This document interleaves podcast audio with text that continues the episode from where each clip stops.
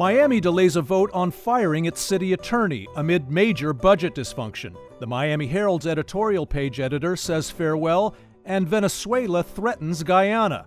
Welcome to the South Florida Roundup. I'm your host, Tim Padgett. In the next hour, we'll look at the holiday edition of the Miami Mess. Embattled City Attorney Victoria Mendez gets to keep her job for the moment while the City Commission corrects all the multi million dollar mistakes it's made with the budget. We'll also talk with Nancy Ancrum, the Miami Herald's editorial page editor, who is retiring after leading the paper to two Pulitzer Prizes. And we'll examine why Venezuela claims it should have two thirds of neighboring Guyana. All that coming up right after the news.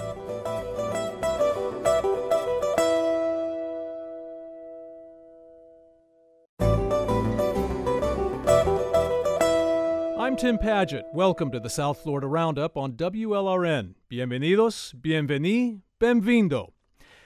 The Miami municipal mess has given us a lot to talk about this year, whether it's the legal swamp that powerful but allegedly corrupt commissioners Joe Carollo and Alex Diaz de la Portilla find themselves in, or the public relations morass Mayor Francis Suarez made for himself with his multi million dollar and ethically questionable moonlighting or the conduct of City Attorney Victoria Mendez, whose judgment is at the heart of a Miami City Commission effort to fire her, a, a vote that was put off yesterday.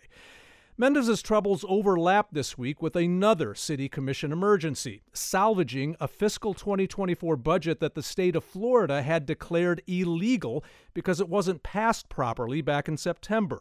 The issue was finally resolved, but it was just one more reminder of the dysfunction plaguing the Magic City these days.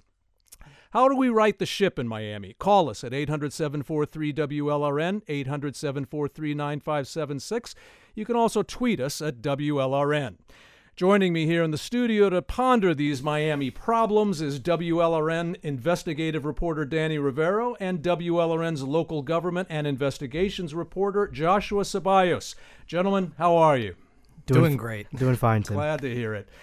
Danny, let's start with, with what we thought might be the Miami Commission's firing of City Attorney Victoria Mendez this week. The vote on that matter was delayed until next month, correct? Uh, be, be, because Commissioner Ma- Manolo Reyes was sick?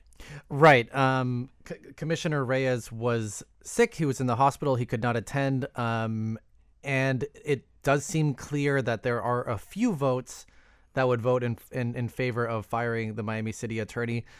Not exactly clear if there's all the votes needed to, to oust her and um, Commissioner Reyes could be one of the swing votes in that. But okay, um, just but, with with him out, they decided to postpone it for a couple weeks. Right, but her status is still employed.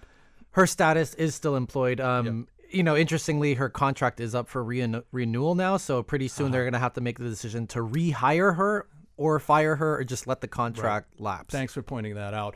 But the reason they may well fire Mendez has to do, at least in part, with a possible conflict of interest issue that you and Josh here exposed earlier this year in your WLRN investigative project called Unguarded. Remind us what you guys uncovered that's hanging over Mendez now.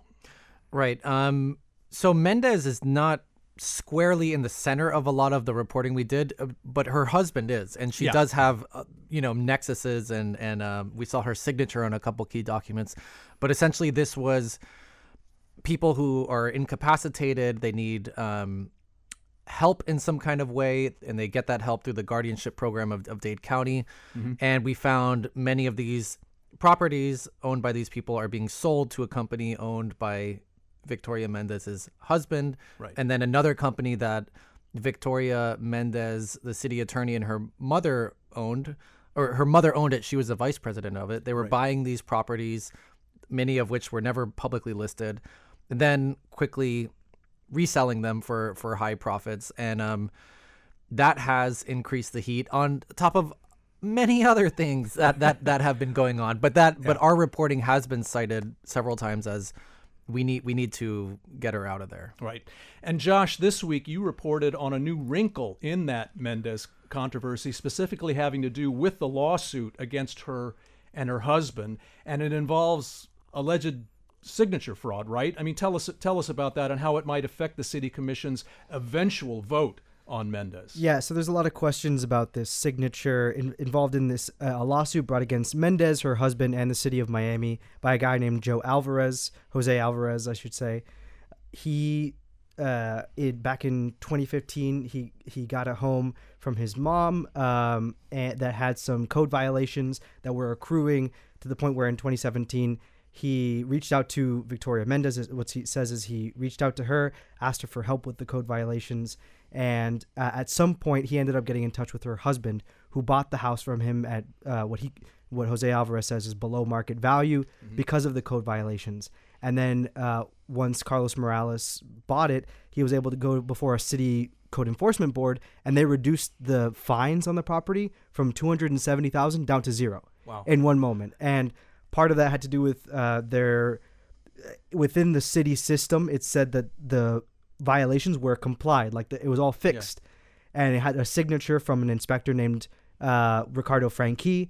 Now, in a deposition, Franqui says, "I never signed that." An, elect- an electronic, signature. an electronic signature yeah. mm-hmm. uh, from uh, Franqui, and Franqui said, I never did that. Nobody asked me uh, to do that, and this okay. was done uh, without me knowing. So that and, cre- that creates more hot and, water. And, if, if, I can just add, um, because there was a hearing on this case with a lot of this just this morning. So Josh yeah. and I were watching. So, uh-huh. um, you know, the, one of the underlying allegations here against the city attorney and her husband is that Victoria Mendez received a call from someone about this case, and then she referred it to her husband. In court today, her husband Carlos Morales testified. He said, "I did not get that that referral from my wife. I got it from uh, a man named Michael Barquette, who's actually a Miami-Dade County judge." pretty okay. so so yeah. pretty pretty that was it, that was redacted in the documents yeah. but it came out when when they were speaking over right and they, they did show texts where uh, carlos morales did was texting with Jose Alvarez and said, "Yeah, uh, I'm friends with uh, this with this judge." And pretty pretty baroque stuff. Danny Mendez's situation changed significantly last month, though, with the election of two new city commissioners. Did it not? Who who who are they, and why are they targeting Mendez for a pink slip? Right. Um, you know, anyone that's been following City of Miami politics for some time knows that things have not been um, in the best shape as of late, to, to, to put it lightly. To put it lightly. So the these two commissioners just won election late late last month. Um, one of them is Miguel Gabela, Gabela. Mm-hmm. Um, who works in the you know car, auto parts sales auto, auto yeah. parts auto parts sales in, yeah. the, in the Allapattah area and and Damian Pardo who's been a longtime activist and, and worked in financial dealings with the, the real estate sector mm-hmm. um, they both ran on platforms of cleaning up city hall Okay. They they they want both explicitly say like the city's broken. We need to do something drastic quickly to and change. That, and that puts Mendez as one of the people in their sights. Definitely, a- absolutely. Right. Bo- okay. Both of them have been unequivocal. Mm. If you're gonna fix City Hall, you need to mm. you need to to address her specifically. Gabela has a big bone to pick because the city redrew the redistricting lines. Right. And they carved. It's like literally three houses that were carved out of this district. It's like one city block, and they carved his house out of his own district. And then uh-huh. the city took him to court saying he didn't, he wasn't eligible for election against the alleged uh-huh. corrupt ex-commissioner Alex Diaz de la Portilla. He won that battle. Now he's sitting on the days and he's saying, I have the power now. I'm right. going to get you out so of there because you tried to screw me and the voters so over. So it gets it gets personal. Gee, what a surprise in Miami. Um, Josh, you made the point to me earlier that we should remember that Mendez has served the city of Miami faithfully for many years, and, and I want you to touch on that. But I'd also like to ask you to touch on the larger questions about her legal judgments that's that's sort of at the heart of why she's in trouble. Right. So Mendez has been a you know uh, working as a municipal employee for many years. She's been city attorney for 13 years. Before that, she was an assistant city attorney, and and she's uh, like you said, served the, the city faithfully for a long time. And and I want to make it clear, you know, a lot of the things that are alleged in lawsuits and in all these things are still just allegations. Nothing right. nothing's been proven. Right. Um, and and I always try to give Victoria Mendez an opportunity to comment on on, on stories and, and not saying anything but what's I think some of the questions that have been brought up are about her legal judgment and some of her legal opinions, mm-hmm. in part uh, to do with the budget, which we'll get into later, um, but also to do with uh, there was there's one that comes to mind for me, which is She issued a legal opinion that the city of Miami cannot have um, medical cannabis dispensaries because it's federally illegal, even though the Florida, uh, the state of Florida legalized that a while ago. Almost every city has it. Right, and almost every city has it. And Uh, there was but- also the, the legal judgment involved in, in how the Joe Carollo uh, Yes. situation, which we'll get to. Yeah. yeah, absolutely, and and just and entering into a lot of lawsuits that then the city ends up losing, Mm-hmm. and then losing on appeal. And as the city attorney, she's the one that's entering the city into them. So it's I think people have wondered like we're spending all this money on attorneys' fees and and all these legal documentation, and we keep losing. Why? What's going on? And and j- just to add, um, you know, the commissioner Joe Carollo, in his personal capacity, lost a major lawsuit earlier this year for sixty-three and a half million Million dollars. dollars. Yeah.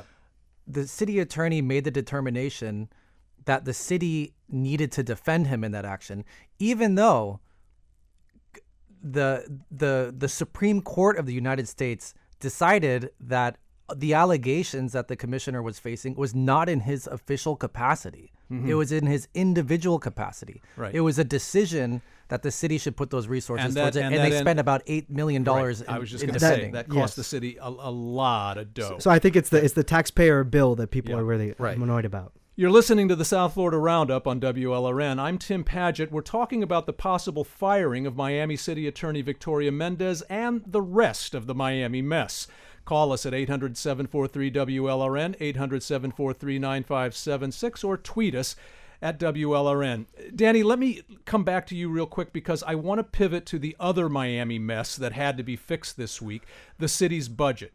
Tell us why state officials told Miami the budget the city commission passed back in September was illegal. Right. Um, it's pretty complicated, but I'll try to boil it down. Basically, when the city passes a budget, they need to set a tax rate. Yeah. So you own property. What percentage of their property are they taxing per thousand dollars? They call it the millage rate. Um, and there's legal guidelines set by the state to say if you set this kind of rate, you need this kind of vote. And and and like there's different tiers of it. Mm-hmm. Now, Which makes sense because if you're dealing with people's tax rate, Right, yeah, you- you, want to make sure the protocols you, you want a strong majority Yeah. to, to to set certain kinds of taxes, right? Mm-hmm. Um, what happened was former commissioner Alex Diaz de la Portilla was arrested on corruption charges. He In was September, he was removed by Governor DeSantis from office, so they only had four out of five seats. They only had four out of five votes right. The the the the city attorney made the determination that they could still go forward and pass what needed a 5-0 unanimous vote with four seats at the table. So they passed this this budget and and and the taxes at that level.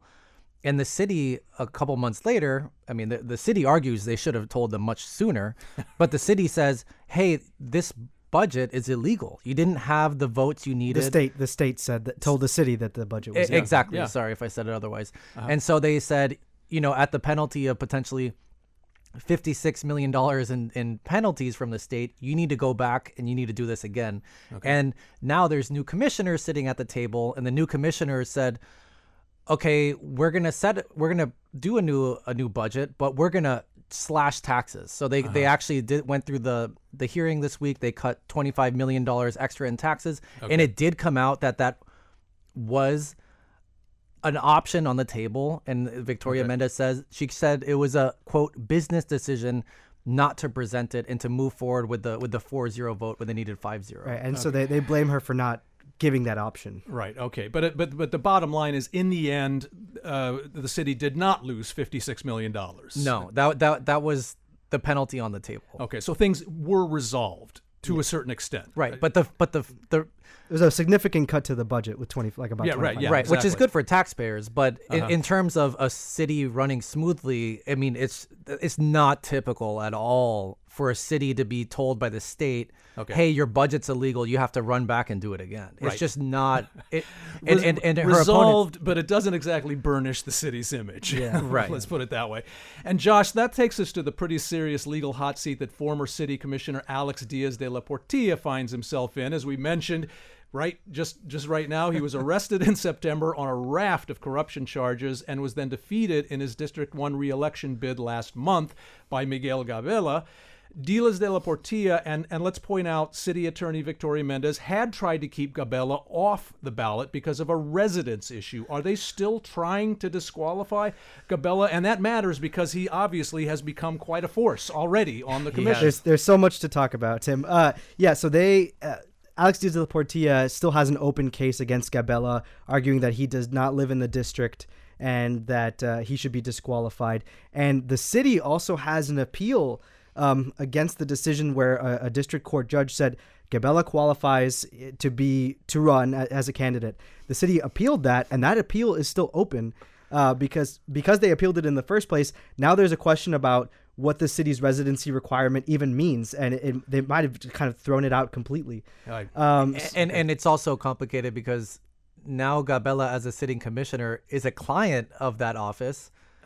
Um, and then yesterday they voted actually to put his house back in the district. So it's a, I mean, I'm not a lawyer. It, the, the whole question might be moot. I mean, this is, if you're listening, yes, it's ridiculous. Like, like this is, this it's, is kind of funny. So yeah, so they, the, the city sort of made an enemy out of Gabela before he was elected. And now he's on the dais. Right. And, and now he's leading the charge to fire Mendez. He wants to burn a lot of things down. With, with the chip on his shoulder. Yeah. and, and Josh, what about the other Miami commissioner in legal hot water, Joe Carollo, the Little Havana business owners who successfully sued him this year for official harassment now want his paycheck garnered so they can start collecting the $63 million that uh, Danny mentioned before that they won in court. Where do things stand with Commissioner Carollo now? I, I think he's still trying to fight that. There, there's like appeal upon appeal upon appeal, uh, where they're trying to fight that order. They believe that the uh, that the decision wasn't even final, even though it was they're they're still trying to get some clarity, and so they don't believe that his paycheck should be garnished. Mm-hmm. But I think the the big issue that um, taxpayers and, and people watching are are angry about is why the city was paying the attorney's fees for this and continue he continues to rack up attorney's fees. So yeah. And Danny, just re- real quickly, let's remind people of, quickly of, of two other major Miami messes from this year. First, the controversy surrounding Mayor Francis Suarez and the very lucrative moonlighting consulting work he's been doing for folks like, oh, say, developers who have business before the city. Where do the investigations into his activities stand now? My understanding is a lot of it's still open. Uh, yeah. Uh, the, the, Miami Herald really led the charge. The the great mm-hmm. reporters there on on a lot of uh, that. It certainly didn't help his presidential ambitions. Exactly, I think. Yeah. Um, but but it they are still open. Still open. And Josh, finally, has has the city of Miami's district map finally been resolved in court?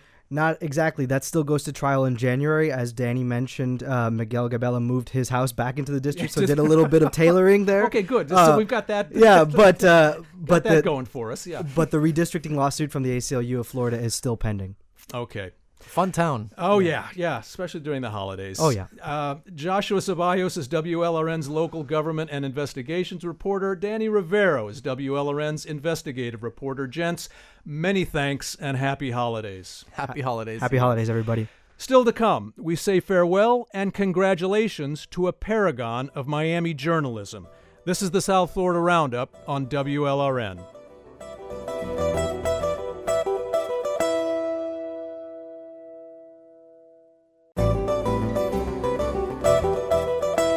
I'm Tim Padgett. Welcome back to the South Florida Roundup on WLRN.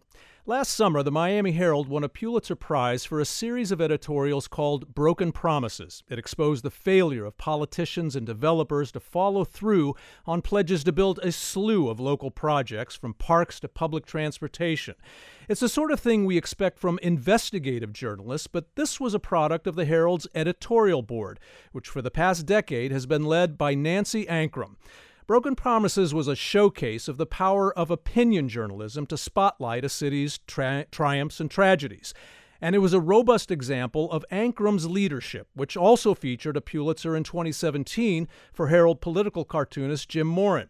So we can only say that Nancy Ancrum is going out on top. She's retiring at the end of this month, and we're fortunate now to say farewell, good luck, and thank you to her for the invaluable dialogue her editorial page has fostered in a metropolis whose remarkable diversity is a community blessing, but can also be a communication barrier. Nancy Ancrum joins me now in the studio. Nancy, thanks and congratulations. Thank you so much. Are you a reader of the Miami Herald's editorial page? Call us at 800 743 WLRN, 800 743 9576, or tweet us at WLRN. So, Nancy, there are a lot of rock bands out there that wish they could have left at the top of the charts as you're doing now.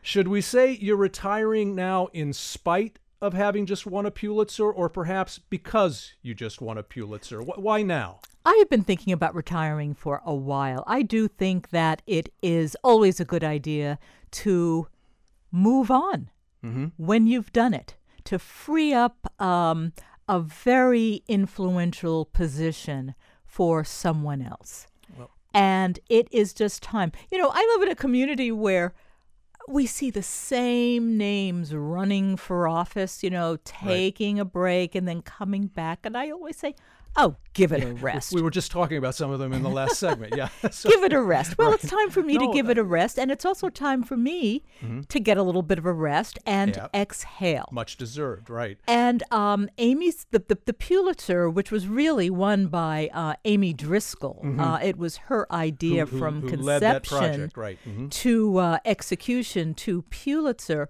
Well, you know, and, and who, not coincidentally, is your successor. Yes, she is. She is my mm-hmm. successor. Mm-hmm and uh, it it's not going to get any better than that. Right. And mm-hmm. and I suspect it's going to get a lot worse during election year 2024. right. Yeah, better better to take that break.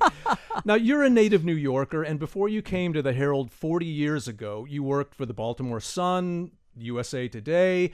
But I'm curious to know how and why did you make the transition from news page editor to opinion page editor? What led you in that direction of journalism? Uh, I wish I could say I had that vision and it was a it was just a burning goal of mine. No, it wasn't. Okay. Uh, back then, back then, way back then, and I've been on the board, I guess, thirty years and mm-hmm. then some um, a, a, a, a woman named Dorothy Gaiter, who was also an African American. This was back in the days where you lose a black, you need a black, uh, okay. sort of thing. I'm not uh-huh. sure if we're past that. Mm-hmm. And um, I, I was, uh, I was an editor on the city desk, and um, you know, clueless really about the editorial board. And a woman who became a, a good friend was on the board backed me up against the wall in the hall one day and said, apply for Dottie's job. Mm-hmm. And I said, no, okay. Well, you became the Miami Herald's editorial page editor in 2013, and you've said it's the best job you ever had. Why? It, it's it just allows me to meet so many people. It allows me to hear from so many people. Not everyone I want to hear from, of course, right. but it also has made me a better listener. It's made me uh, it's made me a better person. It absolutely has. Mm-hmm. I don't have to argue about any everything. I just do not. Mm-hmm. I don't have to win. I'm talking person to person. Right. And people feel so appreciated mm-hmm. if you just listen to them. Right, and and and, and I want to get to that aspect of all this mm-hmm. uh, uh very soon here. But I also wanted to ask you, what were the major challenges for a Miami opinion page back then, 2013, compared to what they are now? I mean, I look back a decade ago, for example, and the prevailing feeling on the all important Cuba issue here, for example, was engagement with the island, but that's changed dramatically, obviously, since then. But Cuba is obviously, it's, it's only one of the many issues that relatively, a, a relatively fledgling city like this has to confront. So, what, what was the arc of the past decade been like for you, particularly when it comes to city and county government here? Well, you know, things came to a screeching halt with the election of Donald Trump. Right. It wasn't really local, uh, but but how do I want to say this? The editorial board predating me back to the Jim Hampton days and and beyond mm-hmm. that we have always hewed to the Constitution in our opinions.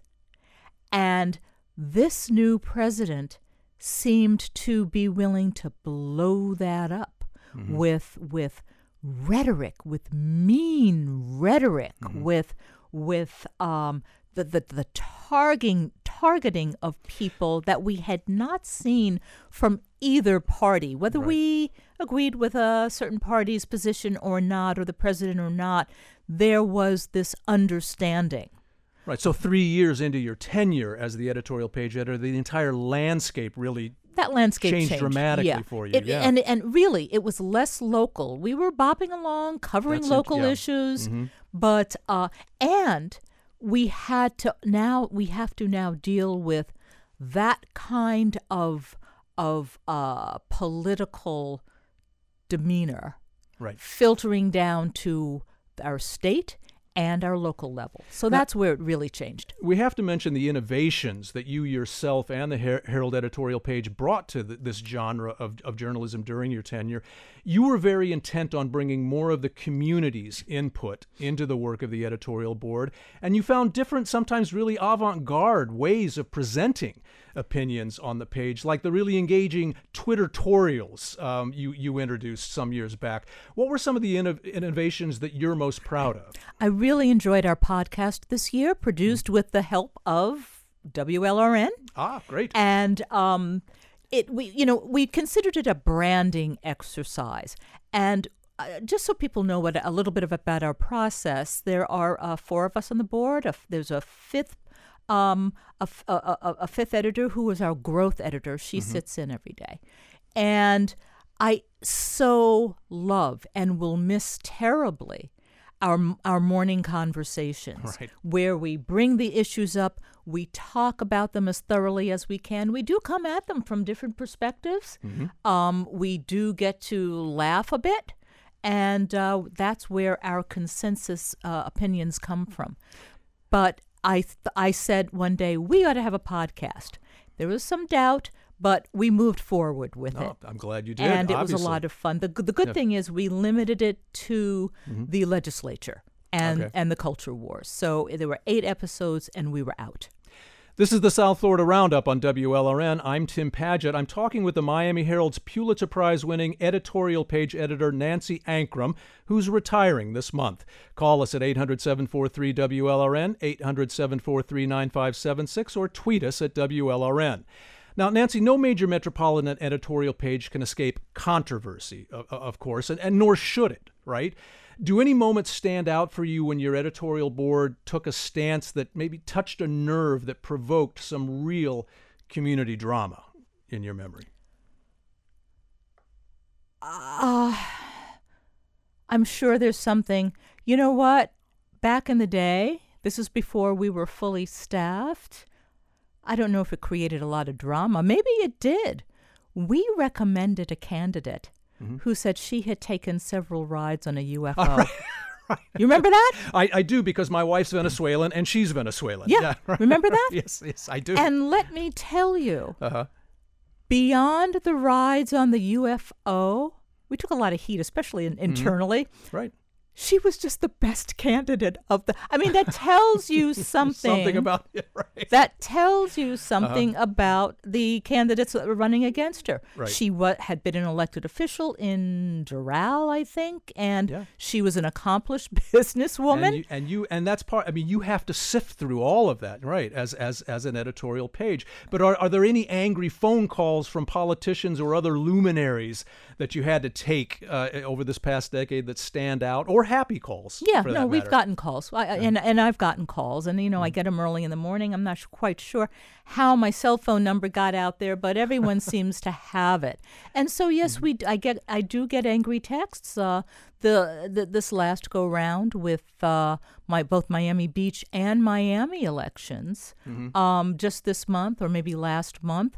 Um, people we did candidates we did not recommend. Right. Um, I did get texts from them. But I, oh. re- I remember how even keeled you are about those reactions, though. I remember one morning you called me after an op ed of mine that you'd published elicited a strong letter from the subject of the article, who, whom I won't name here. and you started the conversation telling me, Ooh, is he mad at you? but you said it in a way that seemed to say, this is good. This is what opinion journalism is about. You don't take part in it to necessarily be right all the time. You do it to provoke the discussion that needs to be had. And so I wanted to ask you has this idea been sort of lost in opinion journalism in the age of Fox and MSNBC? Has too much opinion journalism in this country devolved into a zero sum game of I'm good, you're evil, instead of that discussion? Absolutely. Absolutely. Which is why what I consider what we do true opinion journalism.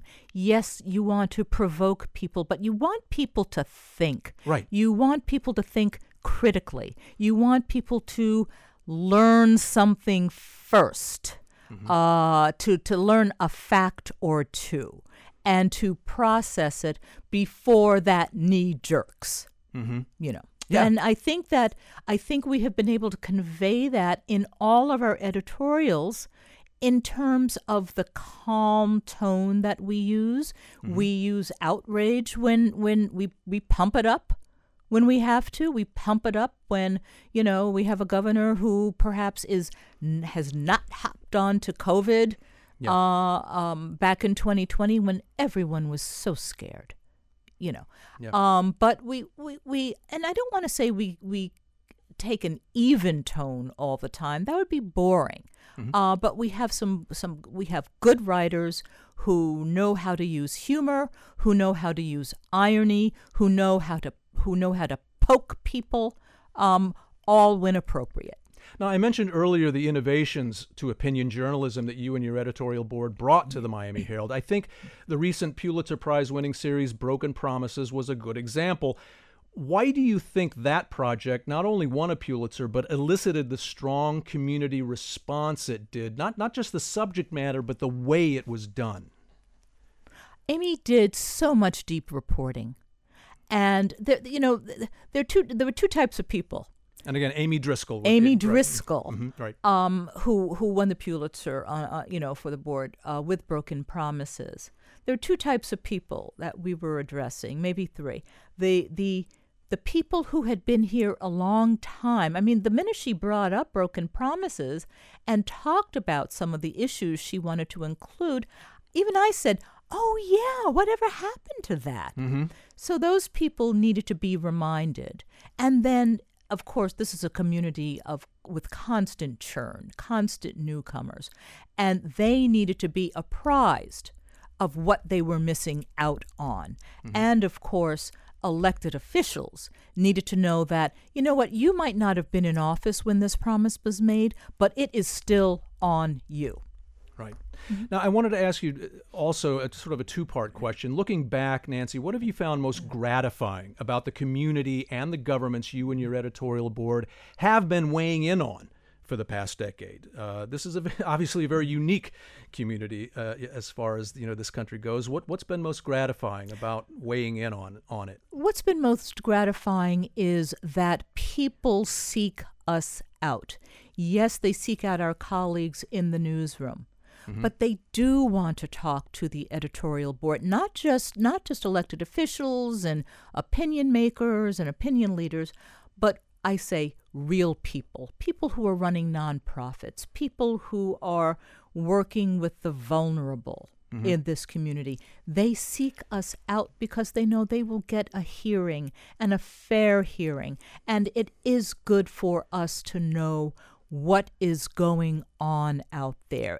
Amy again took the lead in getting us on a uh, to getting the board to take a trip to the new mental health facility mm-hmm. that I don't think it's opened yet, but that will be opening, and it's been spearheaded by um, uh, uh, one of the judges uh, here, right. um, who has been a longtime advocate of um, of uh, the, the the mentally ill. Now, Nancy, in the 30 seconds we have left, I, I, just also wanted to ask you what do you hope your own legacy now is for opinion journalism in South Florida that the next generation will pick up in the next decade? Opening up the page to a broad variety of voices. I made it my business to when when I had a discussion with people at a party, like you know, a cocktail party or mm-hmm. an art opening or yeah. wherever, if someone had some was involved in something really interesting, yeah. I would say, please write us an op-ed about that. People need to know, and so I hope that continued broadening mm-hmm. of voices presented on our page and I, online. I continues. Would, I would say, as someone who was involved in it myself with you, I would say that it definitely did.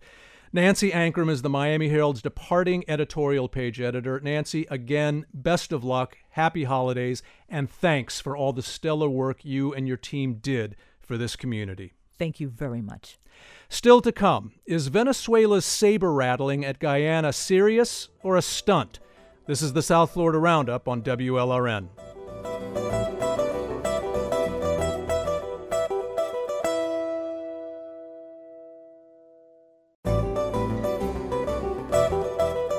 I'm Tim Padgett. Welcome back to the South Florida Roundup on WLRN.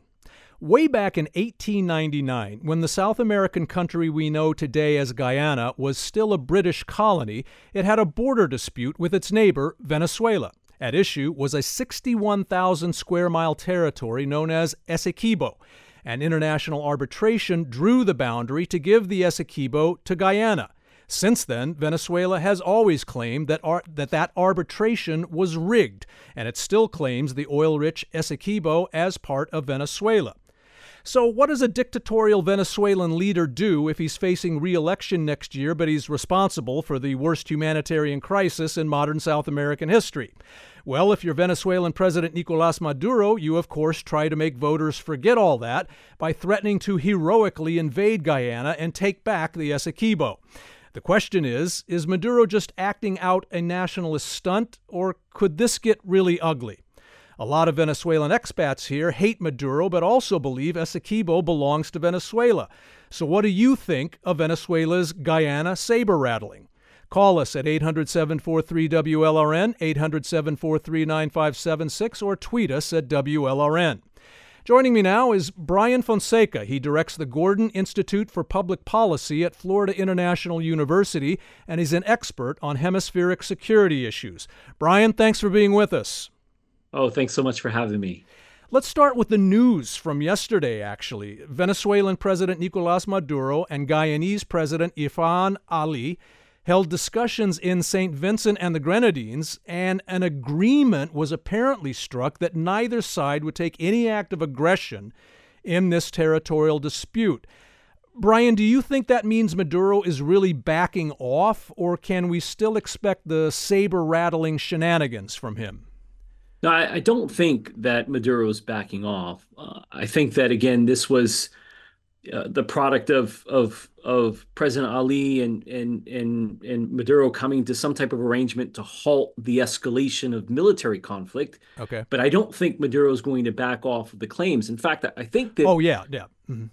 Yeah, I mean, I think he's nor nor do I think it necessarily Im- implies that there's there that, that we have solved the problem or or there's a peaceful resolution that is in hand. I, I, think it stalls or at least stops for now mm-hmm. Maduro's threats of the use of military force to annex that, um, you know, for for for Venezuela. And and again, just as, as a point here, Maduro to some degree put himself in a corner by holding a referendum among Venezuelans that you know he claims was overwhelmingly supportive right, right. of annexing that territory. Yeah, and we'll and we're going to get to that. But now, now you pointed out to my colleague Andres Oppenheimer this week that there is reason for concern uh, here because Venezuela's military is significantly larger than Guyana's. Obviously, how much bigger are we talking about?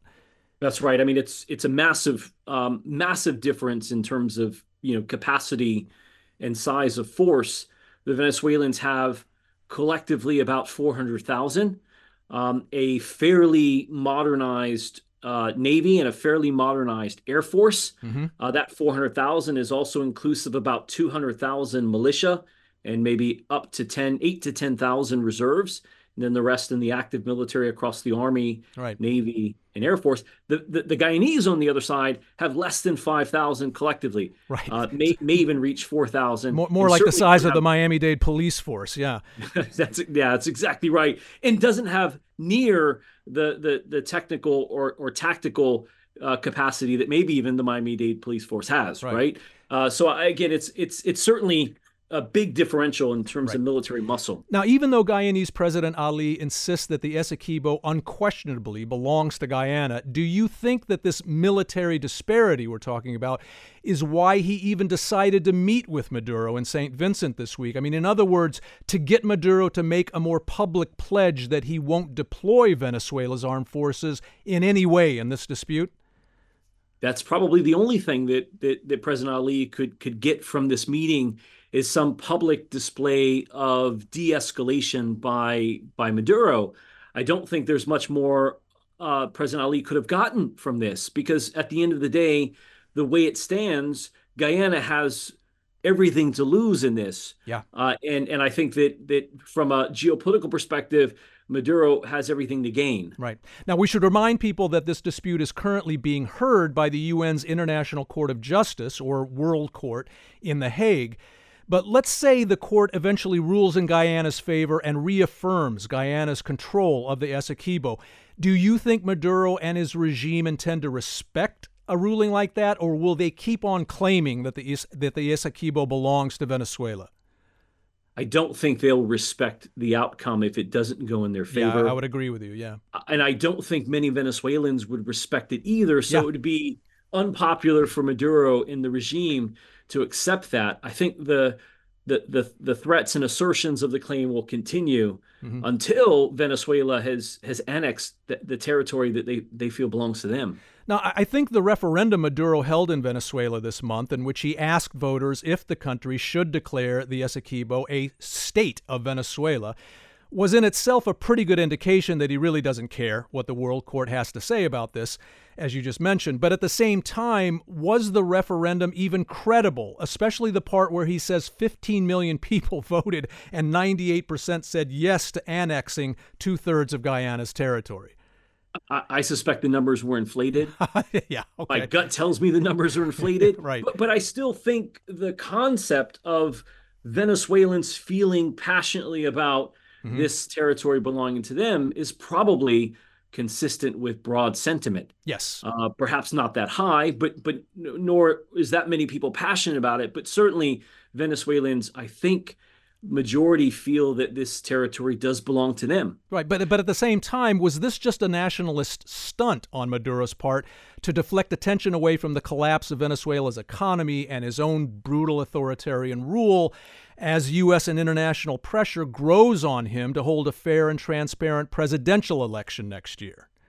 I, I think in part, yes, uh, Tim. I, I, think in part it's about um, it's about shoring up domestic support. But yeah. here's the problem: right now that you've claimed to hold the referendum, and if you don't get the territory, does that work?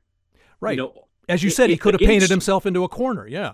Right, and and I think what this might be about beyond sort of the the, the, the, the sort of nationalist posture is it gives Maduro more leverage in negotiations with the United States mm-hmm. that are go- that are ongoing to keep the United States from reapplying sectoral sanctions, which of course undermines Venezuela's you know oil uh, energy production capacity. Right. Right. And yeah. so I think part of it is Maduro didn't have much leverage. The the the opposition holding a, a, an unsanctioned um, primary in which Maria Corina Machado won, right. with some argue 94% of the vote. Mm-hmm. The, the, United States asserting that to have a free and fair election next year, it must include the opposition. Yeah. I think Maduro didn't have much leverage. He right. can't afford to let Maria run. I right. don't think that's going to bode well. So he's um, so he's sort of taking desperate measures now. I think so. Yeah. This so now in negotiation with the United States, de-escalation mm-hmm. of Guyana is on the table. This is the South Florida Roundup on WLRN. I'm Tim Padgett. We're talking about Venezuela's ramped up aggression towards Guyana and what it means for the hemisphere. Call us at 800 743 WLRN, 800 743 9576, or tweet us at WLRN. Now, Brian, we should point out that even if Maduro's plebiscite was a bit of a sham, as you have pointed out, most Venezuelans, no matter what they think of Maduro, do believe that the Essequibo belongs to Venezuela, and they have for more than a century. When I lived in Venezuela in the 1980s, one of the things I noticed all the time was that maps of the country always included the Essequibo shaded in with the words territorio en reclamación, right? Territory and reclamation. Why can they not let this go? Is it the large reserves of oil that are there in that territory, or is it more than that?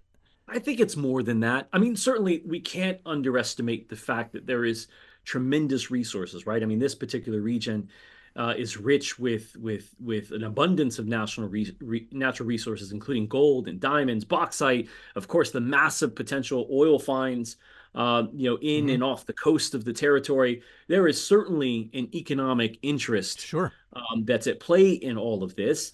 At the same time, I also think that there's a bit of um, you know, sort of cultural, historical um, you know perceptions among the Venezuelan people that this is part of their territory, yeah, and that the colonial experience was not good to them. Right, and that's that's really at the heart of this in many ways. Is that, that this was a Guyana was a British colony, and they feel that the arbitration back in 1899 was rigged because of Great Britain's uh, you know uh, uh, uh, influence in the world.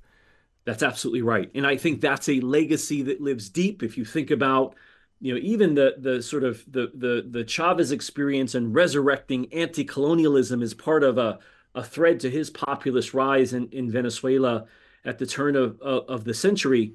On to today and how again um, the, the the narrative of of anti-imperialism um, continues to be pushed into Venezuelan you know Venezuelan uh, texture. I, I, think that yeah. it, it, this becomes one of those threads that is meaningful for a lot of Venezuelans, even those that don't buy into what Chavez you know promoted or right. what Maduro promotes today. It's still something that goes beyond the domestic politics. But one of the ironies is that it, that that resonates even here. I mean, we should point out that in South Florida, while most expats hate Maduro, a lot of them too grew up believing the Essequibo belongs to their native country. The political opposition in Venezuela even declared that the Essequibo belongs to Venezuela recently. So, how do you think Venezuelan exiles here view what Maduro is doing now?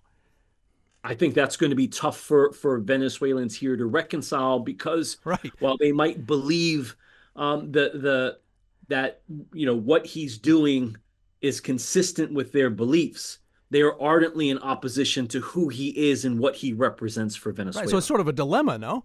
It's a dilemma, right. certainly. Now, despite this apparent agreement Maduro struck in St. Vincent yesterday, Brian, we can't forget that in recent years he has gone beyond just rhetoric, and he's taken certain disturbing actions like having his military board oil exploration ships working for Guyana off the Essequibo coast. Is it reasonable to expect that he'll keep up with those sorts of shenanigans even if he doesn't order a full blown invasion of Guyana? I think so. I, think so. I mean, it's it's quite possible that there there is a more enduring long term strategy to annex that territory over time. Yeah. There's the discussion of moving populations into that space to plant the flag. Yeah. Uh, and there are probably other things that the, the government could and might do in the future in order to continue to assert its claims, even if it's not mm-hmm. deploying paratroopers by air you know, right. to set up, you know, robust military outposts. But this is also causing a lot of regional anxiety in South America and the Caribbean, right, Brian? Or else we wouldn't see leaders like Brazilian President Luiz Inácio Lula da Silva getting so involved in mediating the current tension between Venezuela and Guyana. In the minute, the 30 seconds that we have left, what are the biggest hemispheric security concerns involved here as you see them? Well, I think that's certainly it. I mean, eh, this does not does not bode well for Maduro to create a fracture with the you know Lula and Petro, who might be a little bit more inclined to support you know Maduro in the region. Um, at a time when, again, there's tremendous tension between the United States and, and others in, in, in, Venezuela. So I, I, think that's part of it. Um, is is again, there's some disruption to the geopolitics, right, in the broader regional political dynamic that, that, that could be at play here. Yeah. Uh, Brian, you unfortunately, unfortunately for time, we're going to have to leave it there. I, I, appreciate it very much. Brian Fonseca directs the Gordon Institute for Public Policy at Florida International University. Brian, many thanks and ha- happy holidays. Tim, thanks so much for having me. Uh, same to you. Finally, on the roundup. Mayor of Miami Dade County hereby grant a full mayoral pardon for Taylor and Travis and wish them many happy, healthy years roaming their new Miami Dade County home. Thank you, thank you. Politicians are known for pork barreling, but this time it didn't cost the taxpayers, and it saved two very cute little piggies' lives. This week, Mayor Levine Cava pardoned those cochinitos from becoming Noche Buena Lechon, or Christmas Eve roast pig. The sixth annual Pork Reprieve, which is, of course, a 305 version of the White House's annual Thanksgiving turkey pardon, took place at Latin Cafe 2000 in Brickell. Now, instead of heading for a caja china, these happy hogs, which are named after the celebrity couple Taylor Swift and Travis Kelce, can now live out a life of swine and roses at the Bonanza Equestrian Center's petting zoo in West Miami Dade. Felicidades. That'll do it for the South Florida Roundup. It's produced by Helen Acevedo with help from Polly Landis. Our engagement editor is Katie Cohen. Katie Munoz is our Director of Original Live Programming. Our Director of Enterprise Journalism is Jessica Bakeman. Mateo Sanchez is Digital Editor. Sergio Bustos is WLRN's Vice President of News. The Vice President of Radio and the show's Technical Supervisor is Peter J. Mertz. Richard Ives answers the phones. I'm Tim Padgett. Have a great weekend and thanks for listening. Gracias, merci, obrigado.